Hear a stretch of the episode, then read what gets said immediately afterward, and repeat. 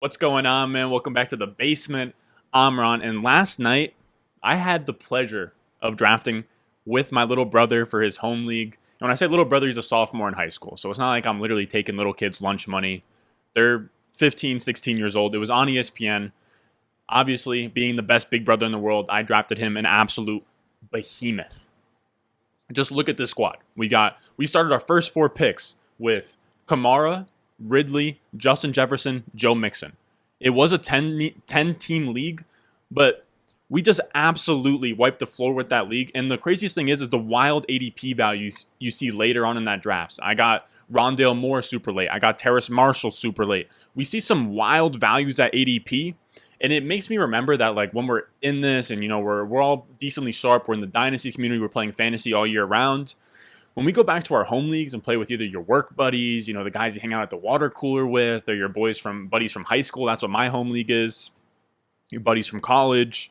It's a lot softer. Not not a lot of them know those the, the, the names of the younger players.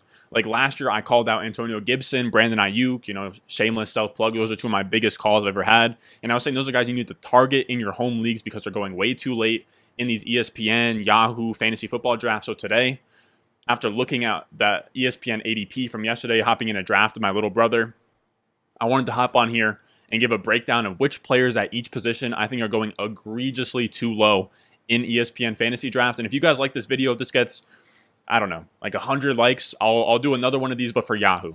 Now, without further ado, let's go. Thirsty, thirsty, trying to choose. I mean, I know I'm. My name now, first up, we're going to talk about Trey Sermon.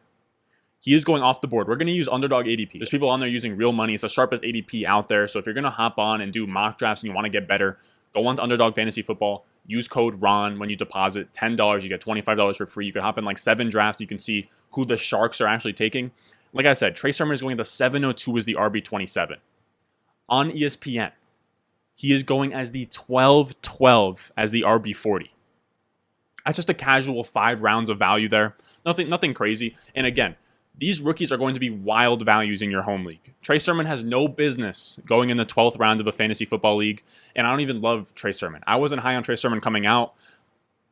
But the 12th round, this was a running back handpicked by Kyle Shanahan in the third round of the NFL draft and he has some crazy upside in year one. He's a perfect target if you're doing like that hero RB build and you're in a home league. You could even just kick the can and do zero RB and have Trey Sermon your RB1. I, I wouldn't even hate doing that. He's shown that he could have some huge games in college. He had 300 rushing yards against Northwestern, and then he also ran for 193 against Clemson. You know, not just some random team, literally Clemson. And the film guy seemed to love him. And I and as a guy that kind of leaned towards analytics, I like, especially with the running backs or the skill position guys, when they kind of align and they, they see something that I don't see. Because I'll, I'll, buy into that, especially for redraft. When we're, when we're investing short term and we don't have to give a premium pick, I'm down to say, you know what? If you guys think he's good between the tackles, let's ride with it. Because the 49ers running back backfield, that situation is crazy for running backs. And we just want to take a stab at it. I saw this stat on Twitter by at the FF Realist. Over the last two seasons, the 49ers backfield are one of only three backfields to average 30 or more touches on a per game basis. Over the last two seasons, they are only one of two backfields to finish in the top five in fantasy points by the running back position.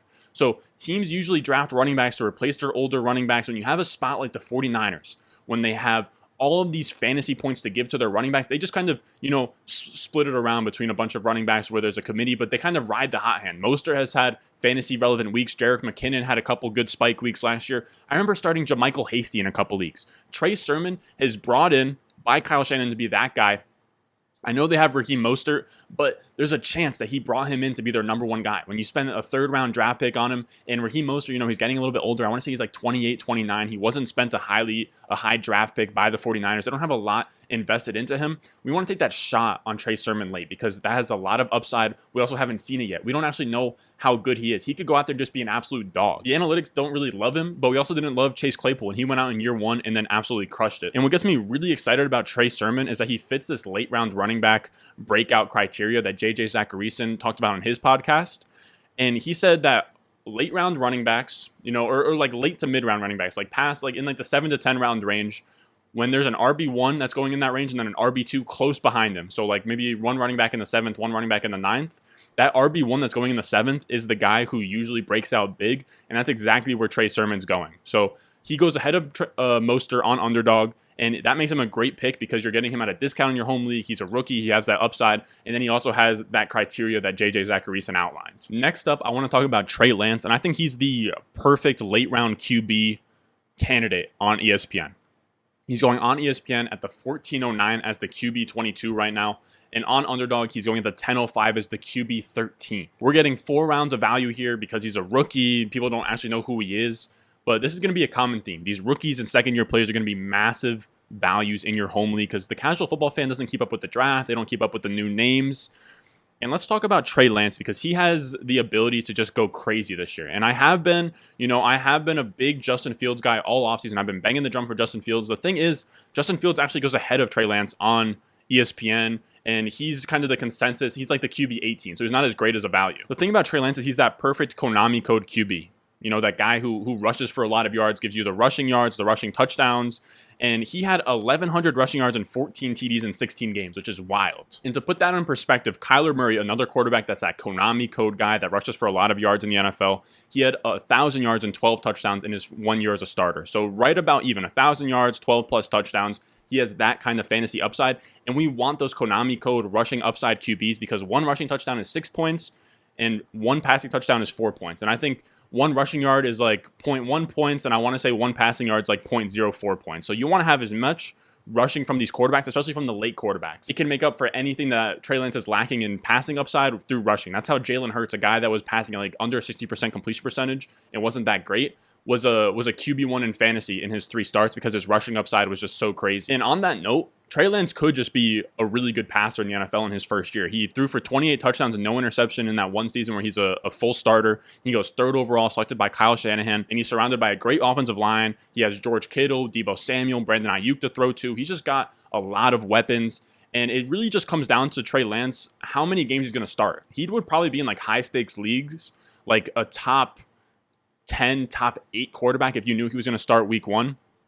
And I think that he's going to start sooner rather than later. In a recent Rotoworld blurb, they said Lance has reportedly outperformed the veteran in camp as well, attacking the team's defense at every level of the field, including on the ground. All signs point to the rookie transitioning into a featured role much earlier than San Francisco's week six bye. So you're, you're going to get him. I, I mean, obviously, this isn't gospel. Like, it's not a lock he's going to be the starting quarterback by the week six bye, but I think that that's probably about right. I'd say probably he he sits out the first three, four, five, six games. But Kyle Shanahan's already seen what he's gotten from Jimmy Garoppolo. That that's a known commodity at this point, and Jimmy Garoppolo has been holding the offense back. They made that Super Bowl run, and Jimmy Garoppolo still couldn't make it happen. I think Trey Lance gets in sooner rather than later. I would grab Trey Lance in like the 13th round of your home league, and then I would maybe pair him up with like a Kirk Cousins, a Derek Carr, you know, one of those Ryan Fitzpatrick, one of those unsexy quarterbacks that you can stream for the first couple weeks, and then you get Trey Lance to come in there and just absolutely light it up for you. That brings us to our wide receiver on this list, and it's my boy Tee Higgins. I didn't even know that this was happening. I didn't know the kind of disrespect that we're seeing for Tee Higgins. Don't get me wrong, I love Brandon Aiyuk, but they have Brandon Aiyuk ahead of Tee Higgins on ESPN ADP, and that's kind of what it looks like on ESPN ADP. I've seen that on Sleeper ADP. I love Brandon Aiyuk, but saying for redraft he's a better option than Tee Higgins is wild. He's going at the 6'10, Tee Higgins, the 6'10 as the wide receiver 31 on ESPN. Underdog has him as the 410 as the wide receiver 22. That's much more reasonable. Tee Higgins is my favorite wide receiver target this year, and it's pretty wild. You can get him in the late six on ESPN. I'm actually higher than Underdog ADP. Underdog ADP has him at, in, in the late fourth, like I said. I have him as a late third. That's how much I love Tee Higgins. Now let's look back at why I'm in love with Tee Higgins and what he did in year one. He was the wide receiver 27 through nine games with Joe Burrow on pace for 76 catches, 1,118 yards, and seven touchdowns over that span. That's pretty good for a rookie. And literally, if he did just that at the wide receiver 31 price tag, he would pay off at his ESPN ADP. He would be the wide receiver 27. But as we know, here's the thing you can't just copy and paste what rookie wide receivers did last year to the next year because we know those sophomore wide receivers they see a big bump in year two and i know they brought in ja'marr chase but tee higgins is going to get his in 2021 i think it's going to be tee higgins as the alpha in 2020 and then probably the passing of the torch to Ja'Marr chase in 2021 but i still think Tee higgins is going to be great and Tee higgins had a 20.2% target share last year as a rookie we know that usually jumps up in year two i think that he'll be in the 25% target share range in year two And we're going to expect to see Tee Higgins to improve, and this offense is going to be really modern. Zac Taylor loves to pick up the pace, run high tempo, and get the ball out of Joe Burrow's hands. They passed the ball last year at the fourth highest rate in neutral game scripts, which means that the Cincinnati Bengals passing the ball a bunch last year wasn't garbage time, you know, them being down by a lot of points and having a bad defense. It's because that's Zac Taylor's scheme. Zac Taylor wants to pass the ball. He wants to run at a fast pace. And that's why Burrow had 40.4 pass attempts per game, which at a 17 game pace, we're looking at 689 targets. So at a 20% target share, just what Tee Higgins had last year, that put him at 137 targets, which is eight targets per game, which would have been the wide receiver 17 in 2020. Then if we bump that up to 25% target share, which I think is his ceiling, we'd be looking at 172 targets or 10.1 targets per game, which would have been the wide receiver four in 2020 his floor is top 24 wide receiver. You're getting him in ESPN as a wide receiver three. And if he gets that target boost, if he gets that target share increase because he's a, a, solid player, he's a skilled player, he also could be more efficient because Ja'Marr Chase could take, you know, some of that lid off the defense where the safeties are, are kind of shifting towards him. And you have a healthy Tyler Boyd and a, and a healthy Joe Burrow. You could see some crazy things. If you give 10.1 targets per game to Tee Higgins, we're looking at a top 12 wide receiver there, which is crazy upside. Then our last target of the day is Tyler Higbee. I actually ended up drafting this team for my little brother, or I ended up drafting this player for my little brother. Tyler Higbee, I don't even like that much, but on underdog, he's going at the 905 as the tight end 8. He's a top 10 tight end. He is going on ESPN at the 1401 as the tight end 17. This one's wild. We're literally getting a top 10 tight end in the 14th round. In ESPN, most of these leagues are, are 15, 16 rounds. And this is another case of that video I made last week or two weeks ago where I talked about how players can burn us, but it doesn't really matter. A, a, a, player burning you last year doesn't really affect that affect you in that next coming year. And I think that that's what we're seeing with Tyler Higbee. And I get that we're coming off a down year in 2020. He didn't look great. He was like the tight end 22 or something pretty bad, but he was just a tight end 10 in 2019, which isn't bad at all. You know, that's startable. And in 2020, I don't think it was too much of a talent slash like efficiency type of problem. I think that it was a volume problem the the Rams didn't pass as much with Goff. They kind of relied on the run game with Cam Akers. And Gerald Everett also took a, a lot of targets away. He was playing as that second tight end in that, that 12 personnel type set. Gerald Everett ended up taking away 62 targets, which is a lot for tight ends. And then you have Tyler Higbee, who, despite a, a down year, he was still really efficient. He was seventh in yards per target, he was 11th in yards per route run. Being top 12 in those, but then finishing outside the top 20 tight ends in fantasy points per game is a good sign. So then we know that he's still efficient. The talent is still somewhat there. Obviously, I know Tyler Higbee isn't some some god at tight end, but that's still that's still pretty good. Now he comes into an improved situation. They bring in Matthew Stafford. He's going to replace Jared Goff. There's going to be much more efficient offense. They're going to pass it deeper. They're going to score more touchdowns. It's going to be a beautiful, beautiful offense. Lock it in for top five scoring offense. Sean McVay's going to get that ship going. Then you have Gerald Everett leaving. Gerald Everett goes to the Seahawks. There's no backup tight end I'm scared about. I mean, Jacob Harris is, is interesting in uh, LA, but I think that's more of a dynasty stash because those guys that convert from wide receiver to tight end, they're usually projects. So it's going to take a while. Darren Waller, it didn't happen until like his fifth, sixth year. Now, I know that he did have, you know, his problems or his off the field problems, but the point stands true. You're not going to really see a rookie wide receiver, the tight end, like converted guy just go off in year one and eat Tyler Higbee's lunch money. So I think with Everett gone, with Stafford in, I think that Higbee can finish as a back end tight end one. I have him as like my tight end nine, tight end 10. And if you can get him at a tight end 17 price tag as like one of your last picks in the draft, that's a huge steal. And a crazy stat that I found is the splits with Higbee with Gerald Everett playing and with Gerald Everett not playing. In the five games that Higbee has played without Gerald Everett since 2019, he has scored 23.2 points per game, averaging 7.8 catches per game and 94 receiving yards per game in that span. Now, I don't expect him to be that because that would be literally outscoring Travis Kelce, but it's a positive sign. It means that he plays better when Gerald Everett's gone. Then you bring in Matthew Stafford. I think Tyler Higbee is going to be a great value, and if you can get him late in your fantasy leagues on ESPN, on Yahoo, or whatever, that's a great steal because then you can maybe you can wait on that elite tight end. You know, instead of having to pay up for a Waller Kittle early, you can take a Calvin Ridley, DeAndre Hopkins in that spot, and then you can just get Higbee later on. Now that's going to do it for today. Let me know if there's any values, like crazy values you've been seeing on ESPN or Yahoo. Make sure you go give the, the video a like. If this video does well, if we get like a thousand views on it, I'll I'll come out and do a Yahoo one or a sleeper one, whatever you guys want to see. I'm just not sure if this is something that's really interesting to you guys.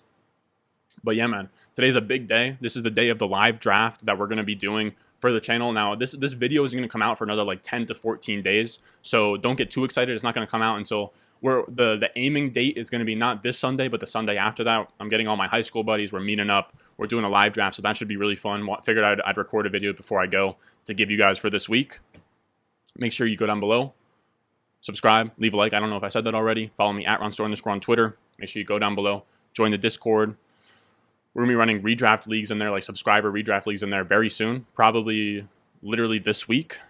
Now, I love you guys. Let's go win this chip. Let's go draft a super team. Let's go. I'll see you guys in the next one. Thirsty, thirsty, trying to choose. I mean, I know I'm critical. My nitty bag, my kitty boots. I got the juice, I got the juice. Channel, Chatham's on. Foolies glad I'm home. Even my haters kinda glad I'm on. Rest in peace to my.